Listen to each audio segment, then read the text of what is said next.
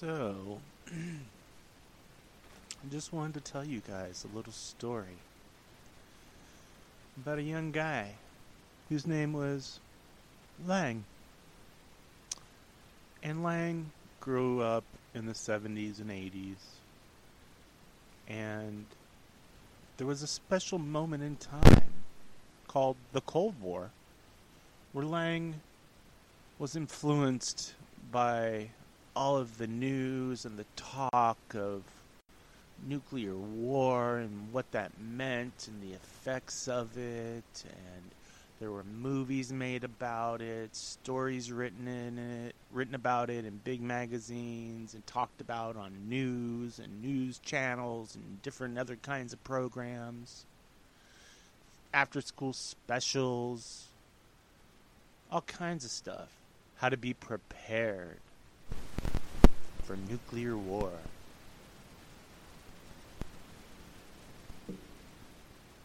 And this probably goes back even further when you think about it, back to the 50s and 60s and Bay of Pigs and you know, I'm sure people that are older than me can attest to having drills at school where they would have to crouch down in a hallway against a wall for protection from a nuclear bomb. Total vaporization, annihilation, you know? So, yeah, I used to think about this stuff all the time when I was younger. And I used to have like nightmares almost on a daily basis about just everything being wiped away. Because some people have keys to things where they can press a button and, and stuff, you know. And it really uh, it sucked. I mean, I would go to school every day thinking, okay, it's probably going to happen. I'll be walking to school and just everything will end. And the only thing I remember was like people saying, "Oh, it's just all you'll feel. You won't even feel anything. It's just like a warm breeze." Like that would make it better or something, you know. And I can pretty much say that it didn't. Okay. So yeah, there was all, like at least a decade or more of my life where I just I was I was expecting total annihilation, you know, from people with the power to do so. And then it seemed to uh, kind of go away, right? I mean, the idea of that annihilating everything on the world kind of went away. It subsided, at least, from my perspective, through the 90s. And then the whole terrorism thing, blah, blah, blah. when the Soviet Union broke down, and then all those movies came out about terrorists getting hold of nuclear weapons. Like that was the next nuclear threat to be scared of. Dirty bombs. And now we're back to uh, square one with uh, with our with our buddies across the Pacific, right? And now I can guarantee you there are kids out there anywhere from 20 and under, maybe even older, who knows, 25 and under, who are probably terrified right now because they have no idea. They've never experienced this before. And they're going through the exact same thing that I went through. And a, a lot of other kids went through that are my age and from those generations before. You know, we brought it back that fear of nuclear war and total annihilation. All right. And uh, I wish I had something I could tell people to, you know, hey, this will be okay, blah, blah, blah. I, I have no idea. You know what? I'm not going to worry about it. If it happens, it happens. You know?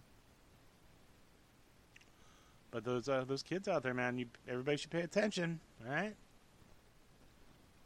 And uh, yeah, and maybe while we're at it, maybe we uh, should all get together and tell these people that are freaking everybody the fuck out to maybe uh, shut the fuck up. Just shut the fuck up and stop fucking dick sword fighting, all right? Because, uh, yeah. uh, it's not doing anybody any good. And uh, maybe maybe what we should do is if they're really angry at each other, we should cage match world leaders and do pay per view. And maybe then we'll finally see people stop being total fucking assholes. And maybe then they'll chill the fuck out and be cool. Because then their ass will be on the line, not everybody else's. Materialism Langisms. ism, Socialism. Spiritualism. Ism. nationalism ism,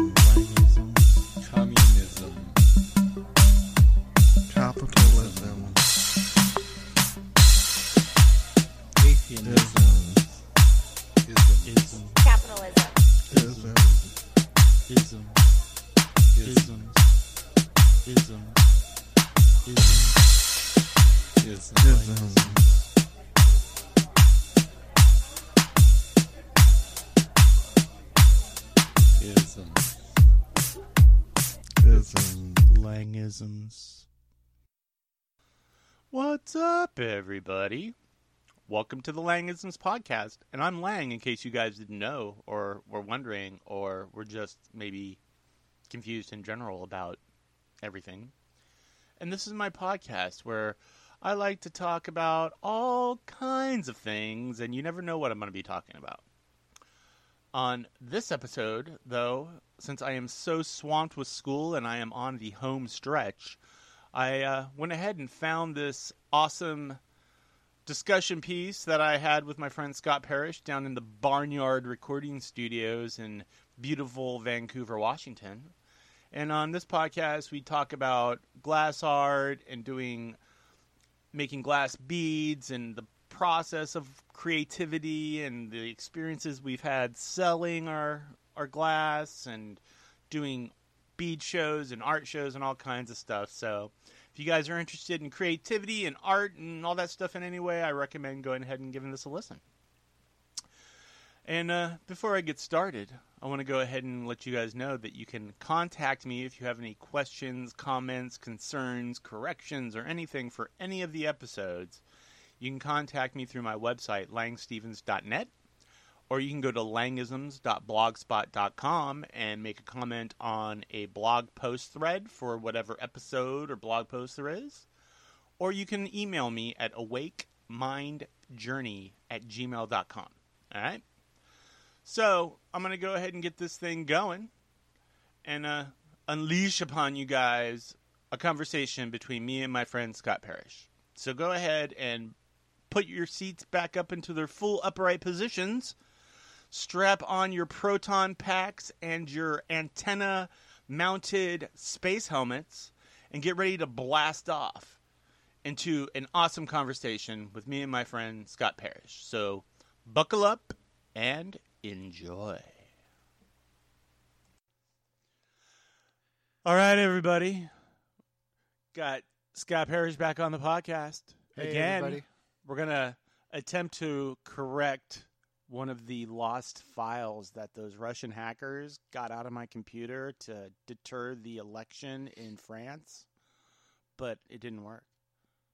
So, we're going to talk about glass art and being creative and our, our journeys through that process and world. Um, welcome back to the podcast.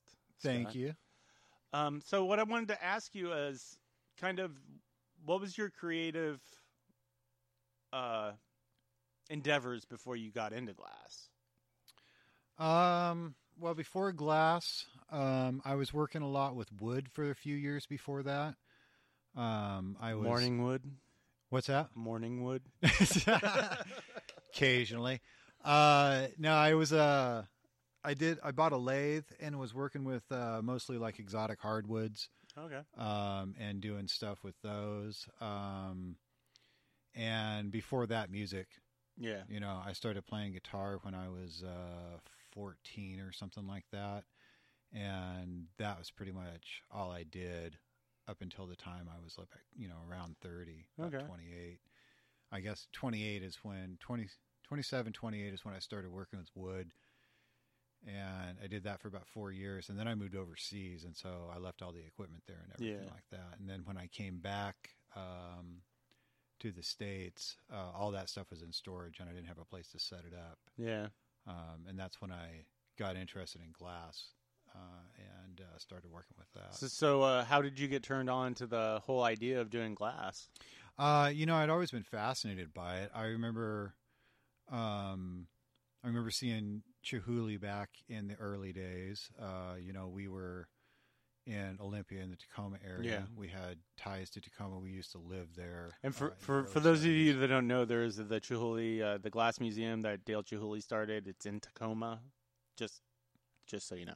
right, and that was years after we started working with glass. But you know, that's a fairly Yeah. recent one. But um, uh, but I remember Chihuly from uh, the early '80s, uh, bringing stuff around and and seeing his stuff. And then I also have memories of uh, the little mall kiosk guys. Uh, that's my biggest and Disneyland you know the guys. Disneyland Yeah. Disneyland style glass blowing with the little figurines, all the um, the little glass knitted um, pirate ships. pirate ships and the tall ships with the the crocheted glass on. Yeah, they would do like the the crochet stands with dolphins, like three dolphins on it, Yeah. and maybe like a wave behind them. Yeah, yeah, I remember seeing those, and I, I remember the the distinct sound of while the guy was working with it. You know, you hear the torch screaming because those things sound like a little jet Yeah. engine, and behind that you'd hear all this little clinking and ticking, and and it was the fucking glass cracking.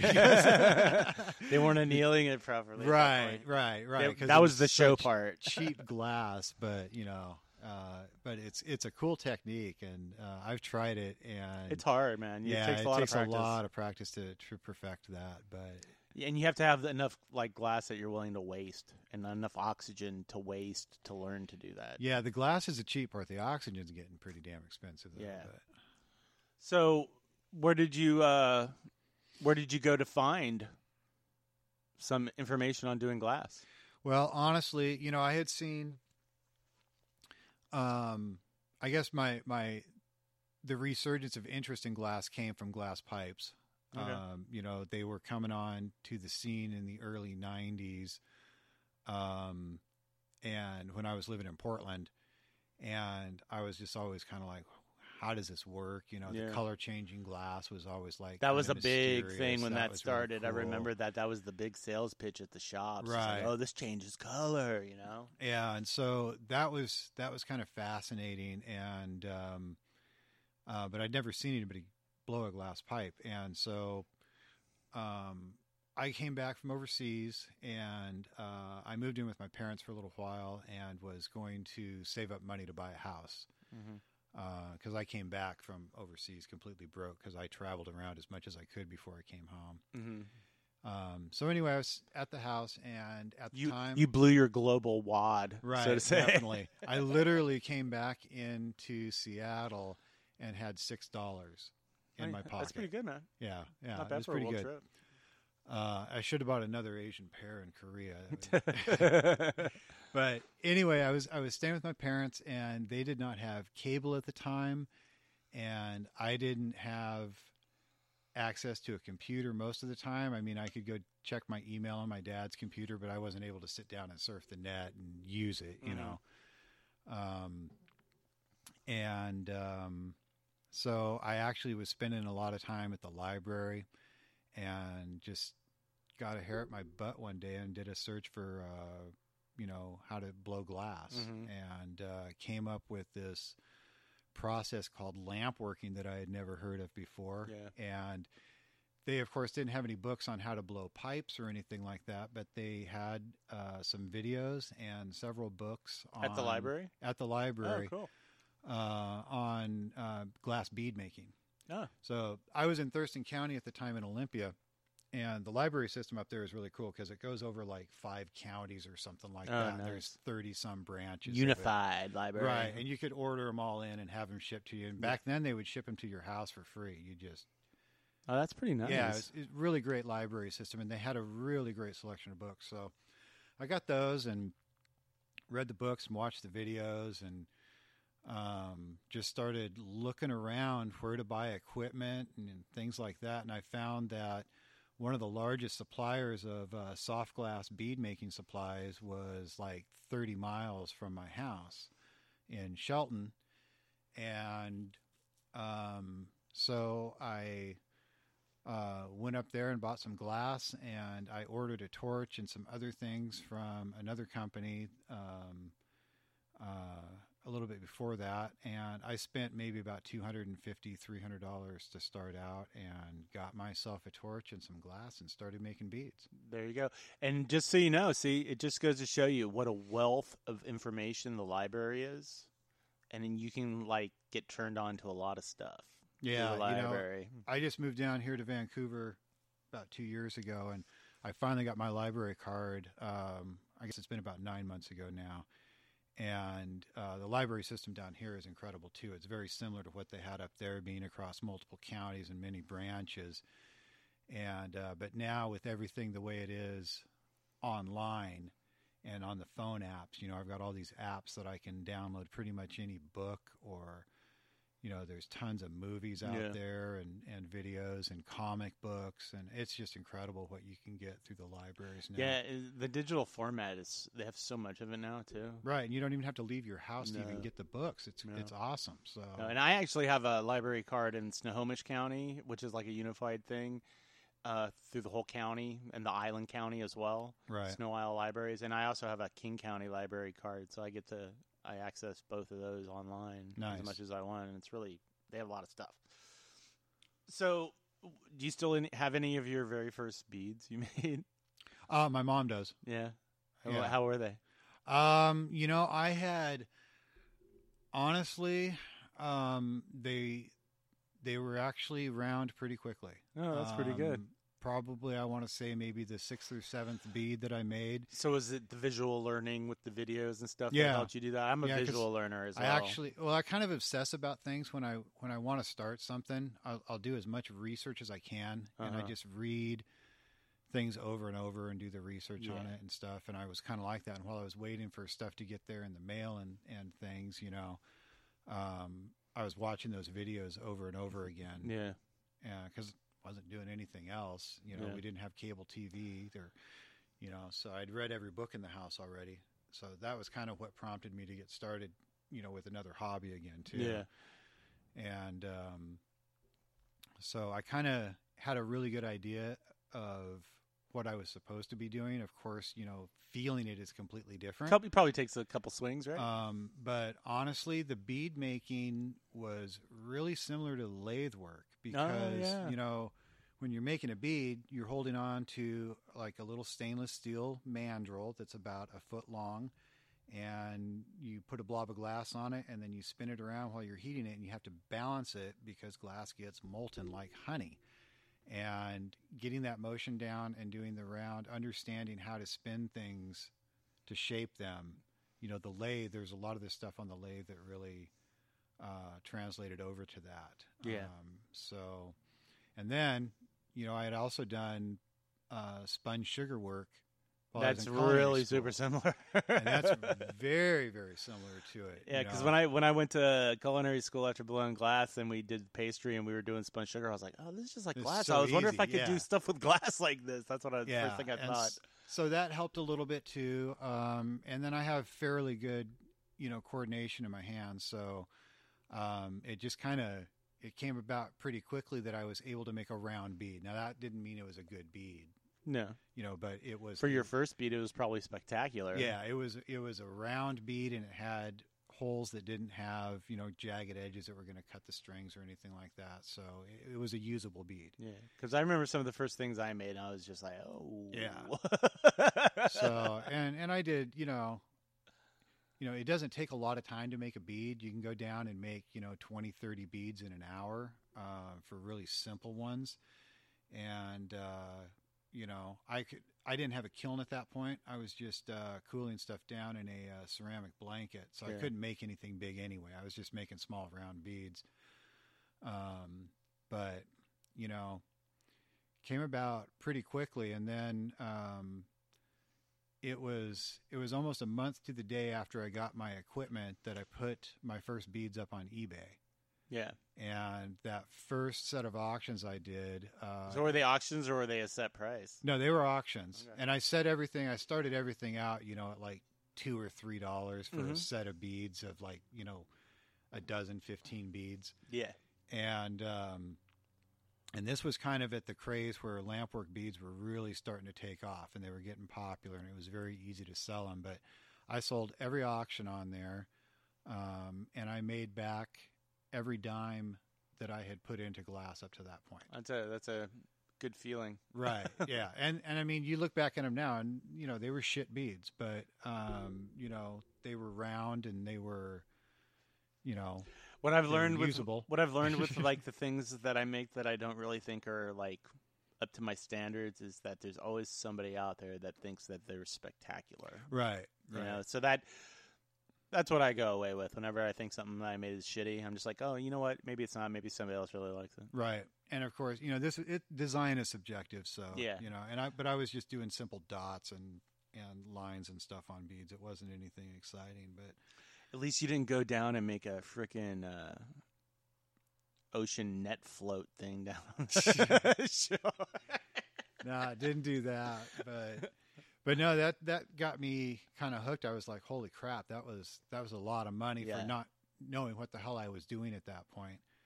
And uh, so I, you know, a couple weeks later, I did another set of auctions, and I, I made like another five hundred dollars. And then my mom kicked me off her eBay account, told me to go get my own, so the IRS didn't show up at her door.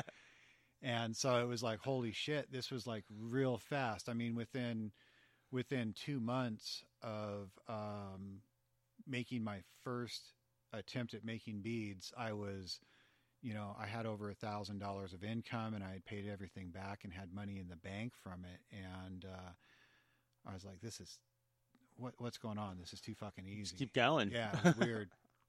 So, um, you know, that led to me immediately buying a better torch, buying a kiln.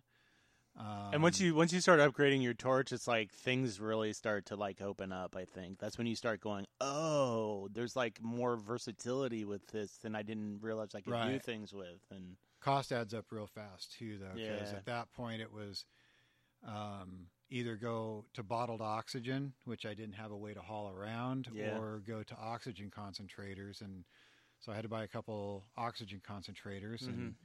you know that's a lot of cost up front. So, but I never put another dime into the business that it didn't pay for itself. yeah, and that's kind of how Yeah. you want to do like art. I think Yeah. anyway. You know, I'm not really sure how the high world of finance goes, but for like artists, I think that's kind of a, a good way to get things going. Yeah, yeah. If you can, if you can avoid having to put other income back into it as as soon as possible, that's a great thing because you know you don't ever want to be like taking, getting to the point where you're desperate um, to have to sell your art to support Yeah. you know other things. Yeah, when it gets to the point where you feel like you like you're desperate to sell things because you have to, that's when it's not fun anymore. Right. right. So, But I, I, I've I've been there and stuff, and I'm sure you have too. And it's just like one of those things. Once you get there, it's like, okay, how do I get back to that spot where it was happy time?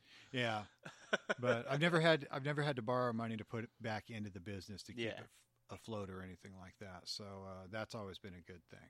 Um, but yeah, so I did that for quite a while. It was a, it was. And did you take about- any classes at all after doing the Uh, I did probably. It was. Let's see. I bought all that stuff after my birthday in May, and I went down uh, to Eugene uh, to take a class with uh, Jim Smircich. I did private lessons with him. How much was that?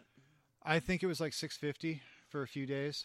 Um, it wasn't cheap, and you know I had to get a hotel for uh, for a couple nights and um, you know drive down there and stuff. But again, I was still working full time, and Uh-huh.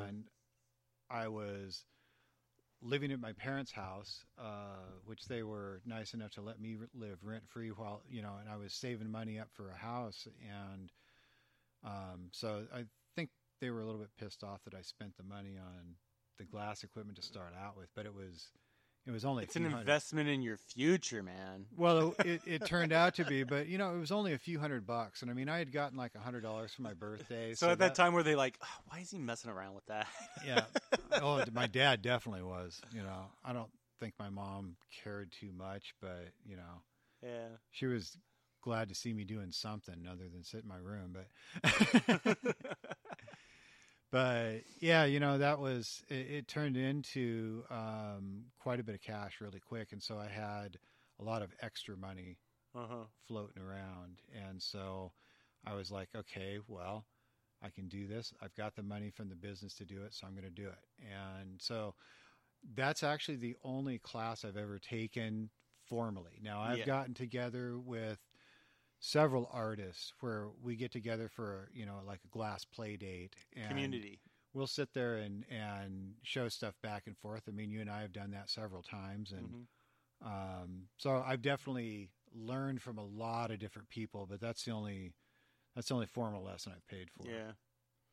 So you started you started doing the beads and stuff. When did you start doing the shows? Because that's where I met you was doing the Right. shows. Um, let's see. I started um, I started making beads in 2002, and I want to say the first show that I did was the fall show of 2003. I'd been selling only on eBay Mhm. up until that. and where was that at? That was Portland Bead Society show. Okay. The one at Montgomery Park. So you went ahead and the joined the bead society and stuff. Oh, and yeah. went, did all that. Okay. Yeah. So what turned you on to the bead society? Uh, it was there. It was a place to sell beads. Did you That did somebody tell you about it or? I I is it think I found it. I think I, I remember okay because I came down for a bead show that was a national bead show uh, that was at the convention center. Yeah. Uh, earlier that year, and the the uh, Bead Society had an information booth there, Okay. and and that's where I found out and joined the Bead Society and learned about the bazaar there and did the bazaar. Yeah. And then um, that spring, I did Art and Elegance the first time, and I believe it was the following year is when I met you. So it would have been, I think we met in 2005, yeah. if I remember it was right. 2005 in uh, Spokane. I think. no, the was. first show that we met at was in is, Oh, was the Portland you. Spring yeah, show. I did see you there. Yeah. Yeah. and I learned about the Bead Society from doing a show in Spokane, Right. Because there was somebody from the Bead Society, and I learned about the Spokane shows from you yeah, at Art and Elegance. and then you So- and then I Lisa started doing those, right? those. Yeah, Yeah. I wonder if she still does those. No, they're uh, they're a thing in the past. I think she still does like her shop. the yeah, and the like the the traveling trunk show thing. Yeah, but she Um, doesn't set up a show anymore. She doesn't run the large shows. Oh, no. they kind of lost a lot of like the the cool vendors and stuff because of all the other stuff coming in. Well, and all of the shows have pared down. I mean, um, even the Portland Bead Society show, the um, you know the the Fall Bead Bazaar, It's smaller. um, yeah, it's way smaller because you know that used to be like 90 vendors, and it was Uh-huh. on both levels of Montgomery Park, yeah, and now it's only on the bottom floor. So they don't even have the upper floor, and that was there was probably 50 vendors upstairs. I wonder if it was just one of those things like in any kind of industry, it got really big really fast and then it deflated, then- especially after uh, 2008. Well, know, that was part of really it. Sucky. The other part of it was, I mean, it's a fad.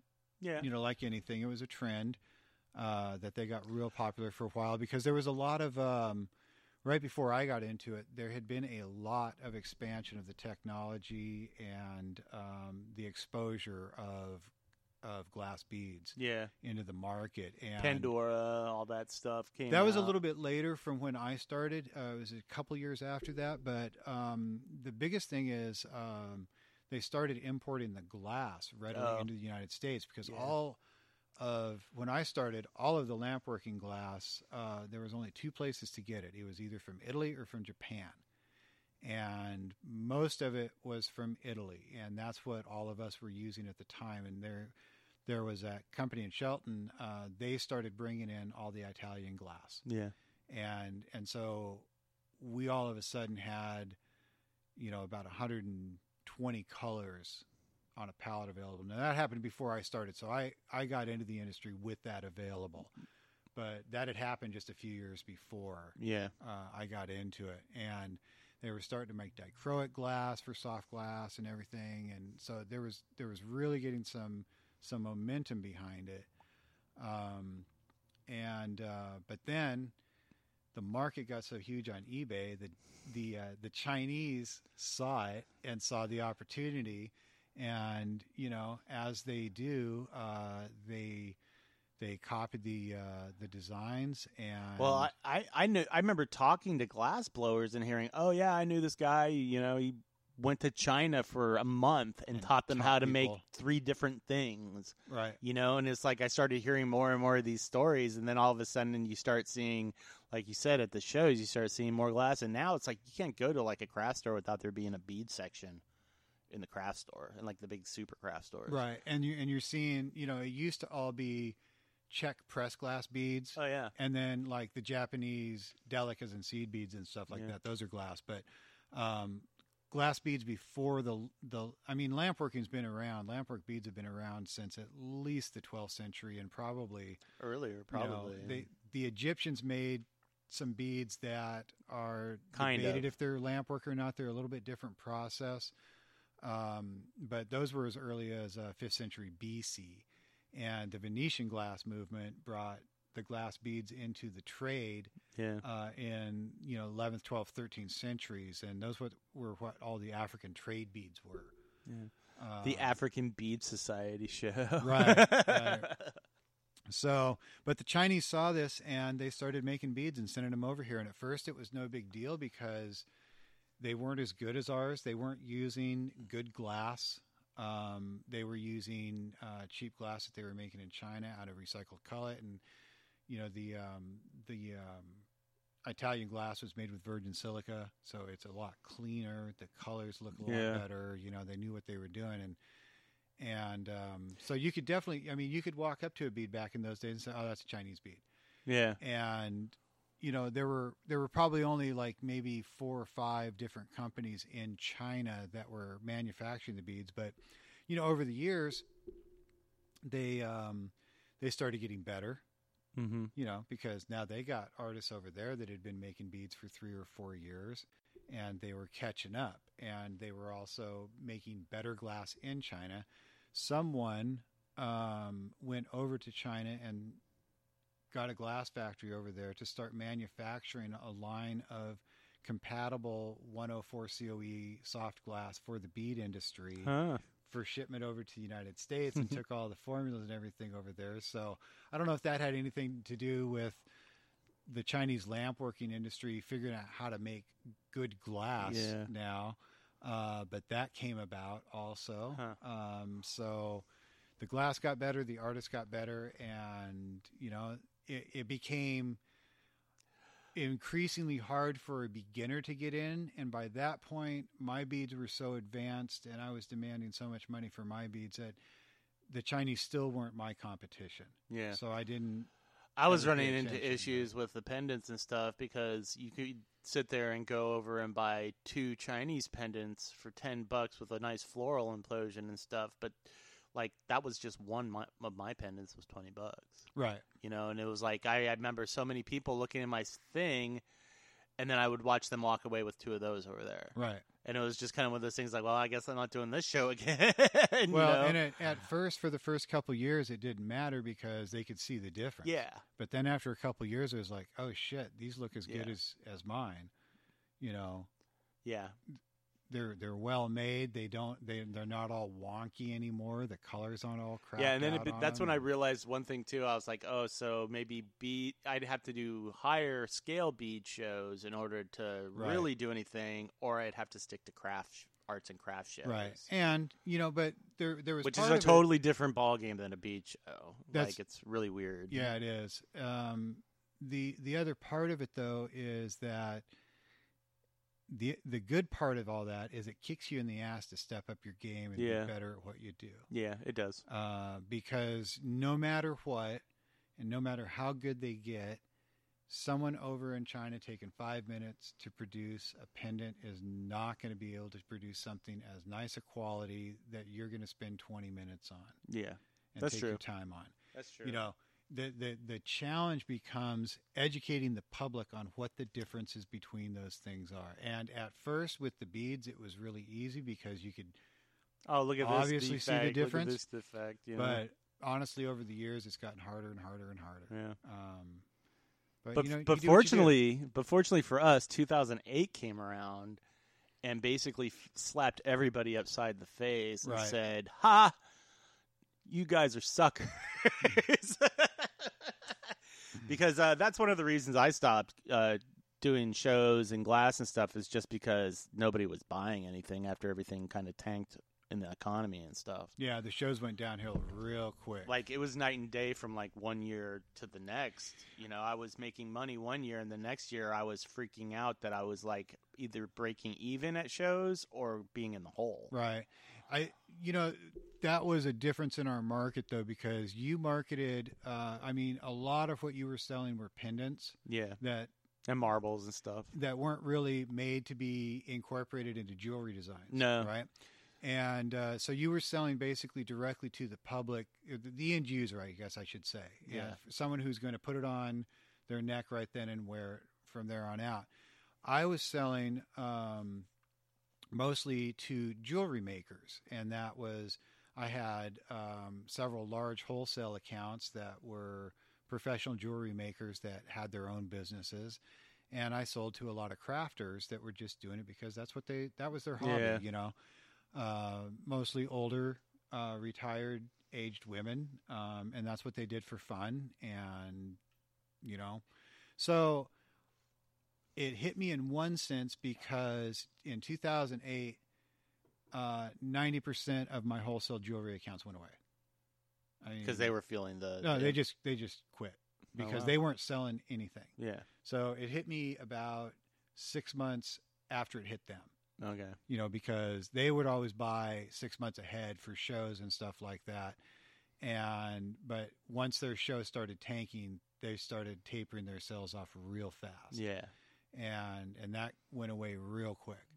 Um, what did go away were the crafters, yeah uh, because honestly, the the demographic of that crowd for me, the the recession did not hit them hard, you know. So most of them were were because they weren't they weren't doing bead shows. or- no, no, no. they They, weren't trying to sell their stuff to start out with. They were um, they were doing it as a hobby. They were giving this stuff Yeah. away for presents.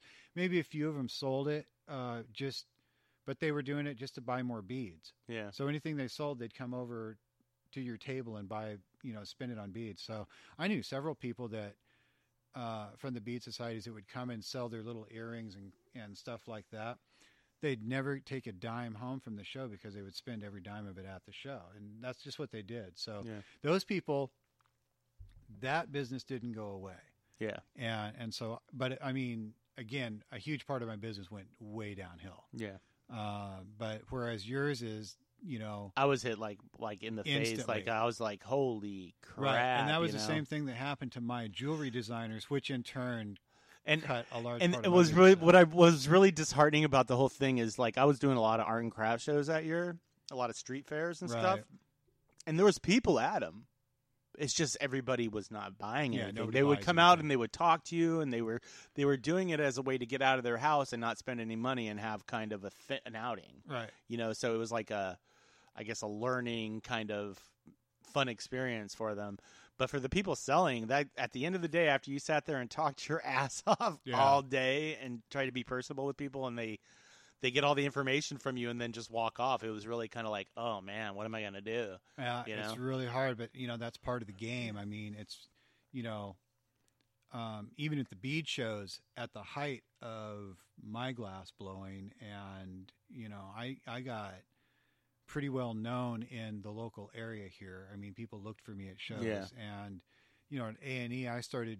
I got up to the point. My I think my best year there, I did uh, six grand at that one show That's a really good show.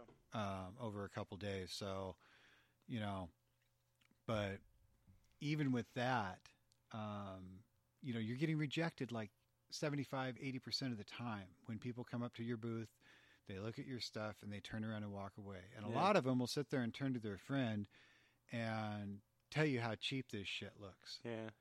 I actually I had a guy at the at an art show. It was an actually art. It was a part of the uh, Tacoma Food Festival thing down at the zoo park down there on oh the water. right, right, right. Yeah, and they have like an art thing there too for artists and craftsmen. And I was at my table, and this guy, these two young guys walked by, you know, dressed in Izod and very preppy looking and stuff. Not that that has to do anything with anything, but he was kind of made the comment that after he looked at my stuff, that he could pick up a rock and sell it for twenty bucks. And like that was that was I think one of the last shows I did because that like just like put a stab in me kind of because I was doing really bad in sales at the time and then to hear somebody say that like I was so pissed off like for like a week right. about that. Well, and I've had people. so people up- people can be kind of dicks and when they don't understand things. Yeah, I've had people come up and turn to other customers at the table and it's like, "You shouldn't buy this. This is cheap imported shit." And I'm like, and I'm like, "It's not imported." And she goes, "Yes, it is." And I was like, "No, I make them all myself. I know what they are. They're not imported." and you know, they just they they they know more than you do about your own product, and they, you know they won't believe anything. They probably ran say. into somebody that gypped them over and said they made them, but they didn't. exactly, And now everybody that makes them is guilty. Yeah. yeah, Yeah. I mean, people do that. So uh, we both kind of have taken a break from all that, you know, and we're both kind of getting back into it, right? uh, trying to Slowly, right? I mean, it's it's a, it's a bit of a struggle. We're both busy. We both have things going on, and you kind of like lose your chops a little when you don't Oh, do it for a while. hugely. you know because i've been back on the torch for you guys that have been listening and stuff and why i don't spend as much time on it as i want to the time i have spent i've been working to try to just get back to where i was as far as like at least putting out stuff with no mistakes. Yeah, and it's really frustrating because I don't, I haven't been able to get into a groove where I've been able to go down and work every day, yeah that's hard to get back into and it is. And and the other problem is, some of the motivation has dissipated from it. Yeah. Um, and um, and just the situation here uh, with, you know, it's it's not a good environment to be working in my house anymore, and uh, so it's just been hard to get back into it. And I feel like I need to sit down there and work every day, at least four hours a day, for a year to get even close to back to the point where I was. I kind of started doing that, and then I was like, you know what? It's too much of a struggle. So if I can do a half hour to an hour at a point time and maybe work up from there, I get happy if I can just do that. And then if it's a productive hour, that's what I'm really looking for right now is just productivity because like I'm trying to learn how to make more sculpture stuff now too in addition to getting the pendants back up. So as long as I'm doing an hour when I go out there, which I wish it was more, but just a little bit at a time is more than none. Right. Well, and I find myself getting really frustrated because I don't want to do the shit that I've done before. Yeah, I you want to like- try to expand. I want to try to take things in a different direction. I want to move forward from where I was, but I'm not where I was. Yeah. So I can't move forward from there. And so I'm like, What can you do to move I'm making forward? the same kind of shit beads that I was making. Well, they're not shit beads, but I mean, I'm making the same kind of crap I was making, you know, 10 years ago. And and I'm, they're not as good as what I was making. So 10 what would you want to make different? You want to stop making beads and make something else? Or No, not necessarily that. I just I I want to just a new technique. take things to another level. Uh-huh. And and I've got some ideas with what I want to do, but I can't do them physically now because I'm not good enough. Yeah, And, and that's where that whole practice thing Right. and do just doing it every day to get the the skill back. right Because it's just like any kind of like skill. You do it over and over and over and over and over and over and over again. Eventually, yeah. it's just going to happen, and then you'll be like, "Oh, I don't know why it was so hard in the beginning." Well, and I got on this bin, this bit for a while, and I was like, all right, I got to get back on to making production work and getting into the groove of doing stuff. So I got some of the old colors that I wanted to weed out uh, and weren't going to use ever again, you know, lines of colors. Um, and uh, so I had some of the old Spectrum that's not available anymore, and there was probably 10 pounds of it. I'm like, separated it all out and everything into the colors. And I'm like, all right, I'm just going to sit here and make spacer beads with all of it. uh-huh. And um, so I sat down there and made thousands and thousands and thousands of spacer beads. and came out of that, and then started working on the kitchen and completely got out of my groove. Oh yeah. You know, and so now all of that, I feel like I've wasted all that too, because at least I was getting back into a groove of actually sitting down there and doing And pumping stuff out easy, getting Right. easier and easier. Right, and and it's so discouraging because with the beads, you know that you don't have with working on the boro. It, you know the boro, you don't have to clean the damn things afterwards. Yeah, and that's one of the things I decided this time around, going back into it, is like I am not dealing with a bead mandrel Yeah. ever again. I. Period. And I don't want to, but But for soft glass, Um, it's a it's it's it's a thing. necessary. It's yeah, you know. And with the boro, what I was running into problems with with the bead mandrels and stuff was they would stick a lot, right. and I I was just assuming it was because of the heat. Yeah, know? the boro is way harder to work with doing a bead because you know that boro bead release will start cracking on you like super easy and all kinds of stuff. Right. Well, you need a lot more heat in boro. Um, and then also on top of that, boro just doesn't flow. Yeah. You know, it's very, very stiff. And, you know, when you're forming a bead, gravity is doing 99%. That's rounding it out for you. Right. I mean, you're just sitting there spinning the mandrel and you're letting gravity shape the bead and fluid dynamics, of course. But, um, you know, on boro, it just doesn't want to move. Yeah, And, And for for anybody that doesn't know what we're talking about, boro, we're referring to borosilicate glass, which is a different a different chemical mixture of glass that has a higher melting point and is more uh, resistant to fracturing with heat expansion and contraction as compared to like a soft glass. And that's It's- why that's why soft glass flows a little bit more like honey and not like taffy.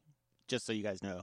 And borosilicate is also if you think of Pyrex dishware, that's that's kind of how I want to explain that. So, go on.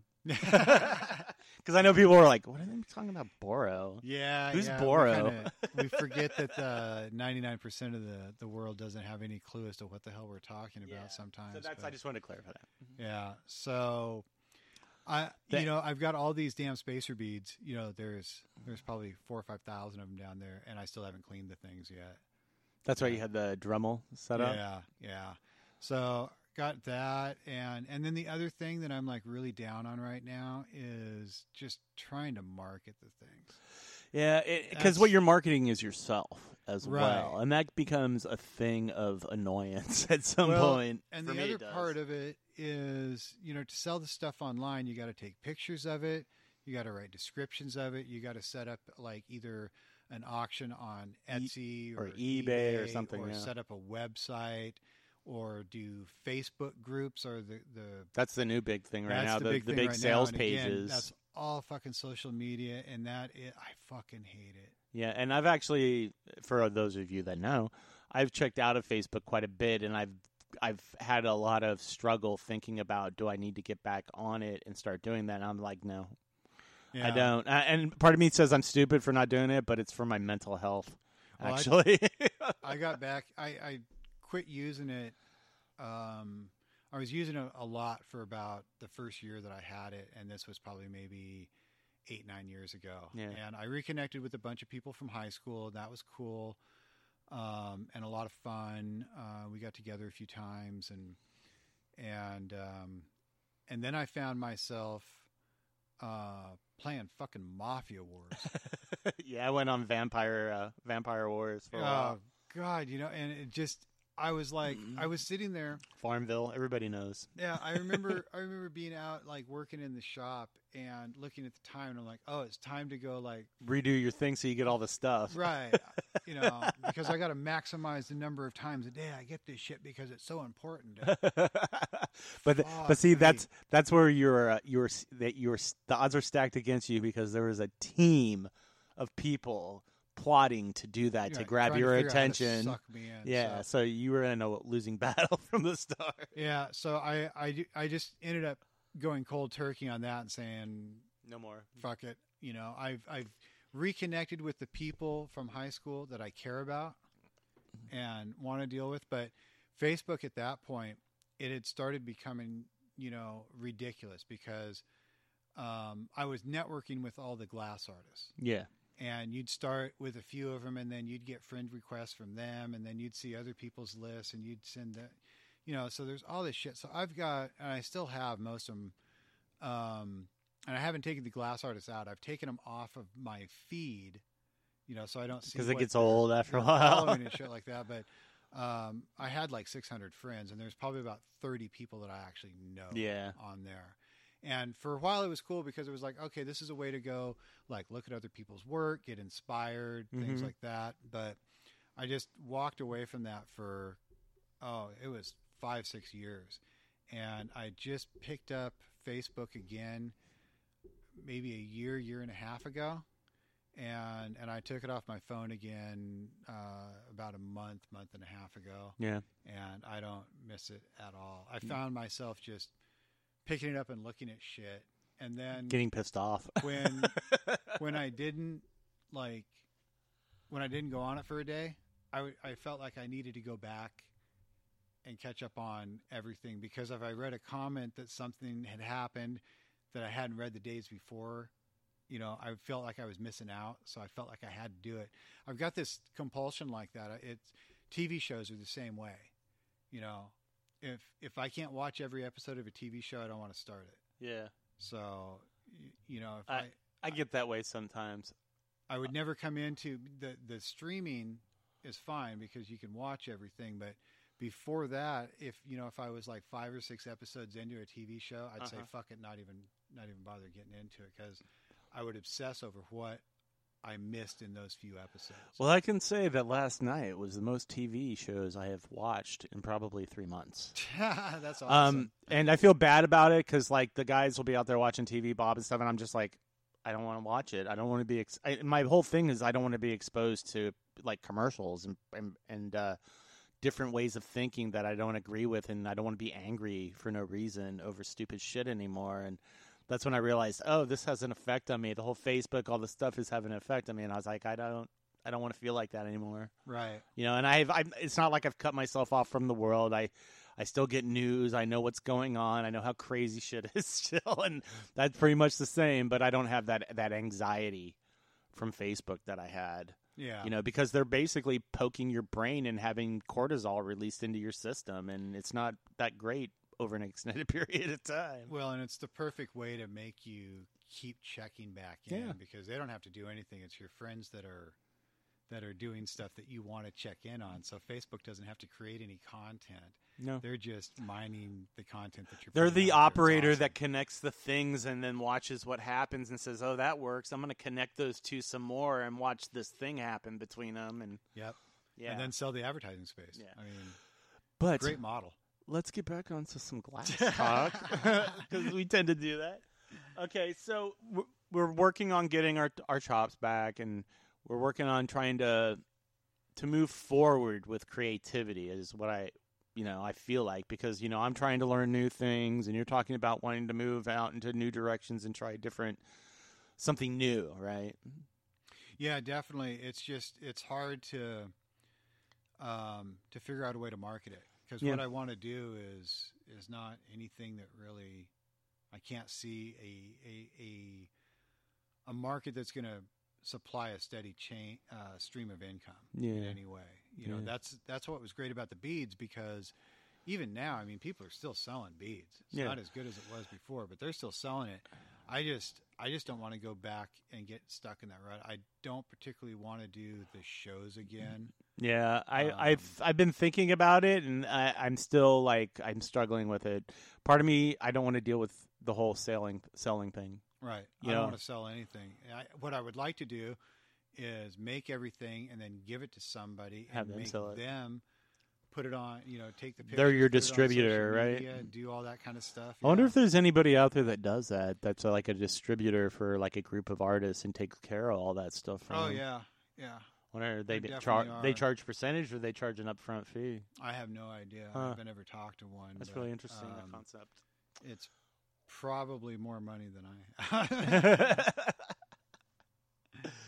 well, let's go ahead and take a short break, and uh, we'll come back and finish this podcast up for everybody. So sit back, relax, open up your juicy, delicious neurons, so my sponsors can sit down and put their napkins around their neck and feast on your gray matter.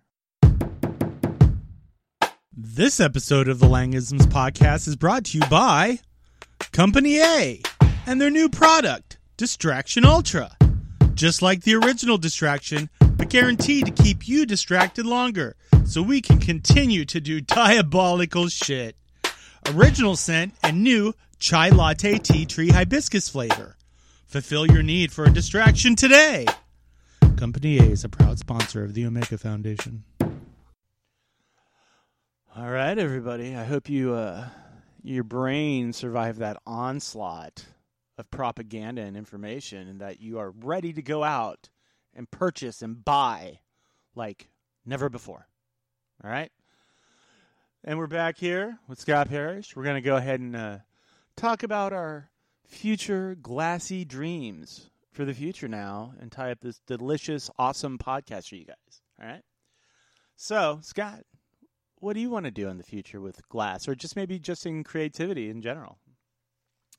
Uh, right now, I don't. I'm not really sure where I'm going to go with it. Uh, I mean, Well, you got a lot going on here at the house. Yeah. So I can see that taking up a lot of time. But yeah, and I've uh, I'm going to start working again at a regular job for a little while. I just kind of feel like I need to step away from things and get out of the house. I'm I'm uh, so distracted by the house, yeah. you know, because there's a million things to do here all the time, and I mean it's everybody's got that problem, but I have a hard time detaching myself and being able to go down and uh, concentrate on anything and not think about the stuff you got together, to do around the house.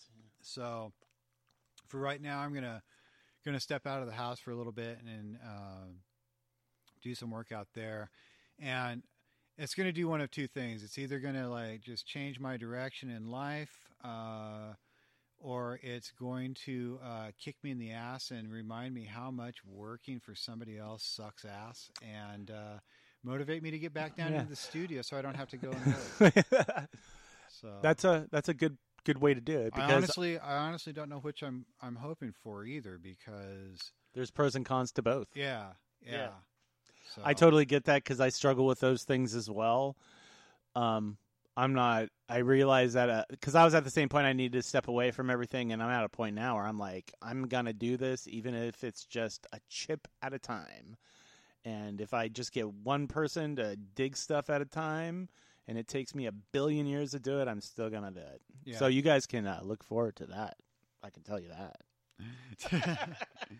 well, yeah, you've got you've got a ton of stuff going on too. I mean, you've got uh, you've I got, school, going on. We're getting ready to podcast. yeah, podcasts are getting ready to sell the house too, and Yeah, probably gonna be a- move. big change. Yeah, Uh, and I'll I'll podcast about that later, you guys. I'm gonna do a whole special series about that. Blow your motherfucking minds. but yeah, we'll see what, what the future brings. But uh, right now, um, I uh, I'm only going down there when I really want to go down there, and when I feel like I'm ready to go down there. Yeah. And so I'm I'm having a good time. But the problem with that is right now that's kind of few and far between. Yeah. At the moment, but when I am when I am down there working, I'm having a good time. Um, you know, it's just I've got to um, I've got to detach myself from attempting to do stuff that I knew I was able to do a couple of years ago that Uh-huh. I'm no longer able to do, and I got to think about baby steps. So Yeah. And I think that's a really good philosophy is like baby step in it, you know, because like I've talked about don't set yourself up to like be frustrated and stuff. I mean, it's okay to be frustrated, but don't set yourself up to hit a freaking wall. Right, You know, and it's it's better to take small leaps forward than giant steps forward and then fall off a cliff backwards, you know what I mean? So I think that's a pretty good philosophy is baby baby step in it, man, you know? Um you have anything you- any advice you want to give to anybody who is interested in starting glass work or any kind of creative endeavor? uh, just go do it. Right? Yeah. Don't be afraid, right? Yeah, you know, do do your research ahead of time and and figure out how not to waste money. That's the biggest thing because um, I wasted shitloads of money in glass, um, doing stuff and buying stuff that if I would have known anything about it before I bought it, I never would have bought it. You know, different tools and We've all been there, man. Right. And and if I had taken if I had invested more time in the beginning taking more classes and um, you know learning more techniques from different people and stuff like that i think that's the money that's best spent because it's going to save you from wasting money later on Yeah. you know um, but but you know do start uh, you know whatever you're whatever you're thinking about doing definitely do it in some form uh, and and don't let things stop you but um, you know absorb as much as you can in education because yeah. it always pays off Yeah, yeah, I, I agree with that. I think uh, if if you guys are out there and you guys want to start something that you've never done before, but it's just interesting to you, and you want to know if you like it, I totally recommend going like to the local community college or something and take a class. You know, there's always if you go online and do a search, you can find somebody maybe offering private classes and something. And just see if you like it first, especially if it's something that costs a lot of money. Obviously, if you're going to take up drawing or something, it's a sketchbook and a pencil. But if you're investing a lot of equipment, I recommend just seeing if you if it's something that you're going to be excited about doing. You know, because if you do it and you're like, oh, that was fun, but you know, I'd rather play World of Warcraft or do something else, then I don't recommend doing it. You know, right right but just get out there and try it, and just don't be afraid. You know, because to be honest, everybody tries to, to do stuff, and a lot of people aren't that great at it when they first start. You know. But don't let that deter you because if you do something a million times, you're going to be excellent at it. And that's what I would say. And uh, I don't know. Anything else you want to add to this podcast, Scott? um i think i'm good actually All right, man. Well, I appreciate you coming uh, or coming on the podcast again, and uh, yeah, I look forward to having you on again in the future, and we'll talk some more about current events, maybe or maybe not. Probably not. well you never know it depends on what's current at the time Yeah. Well, maybe we'll be in a FEMA camp and we can set up the FEMA camp podcast and we can talk about current events then because they'll be pretty relevant. Where to get your first aid kit and stuff. All right, everybody. I'm gonna go ahead and uh, I'll be back after this commercial break to give you guys announcements and put this podcast in a package and wrap it up and tie it up in a nice little bow for you. All right. So sit back again. All right. And this time you might want to put on a safety harness and crack your skull open to expose your membranes to these subliminal messages from my sponsors.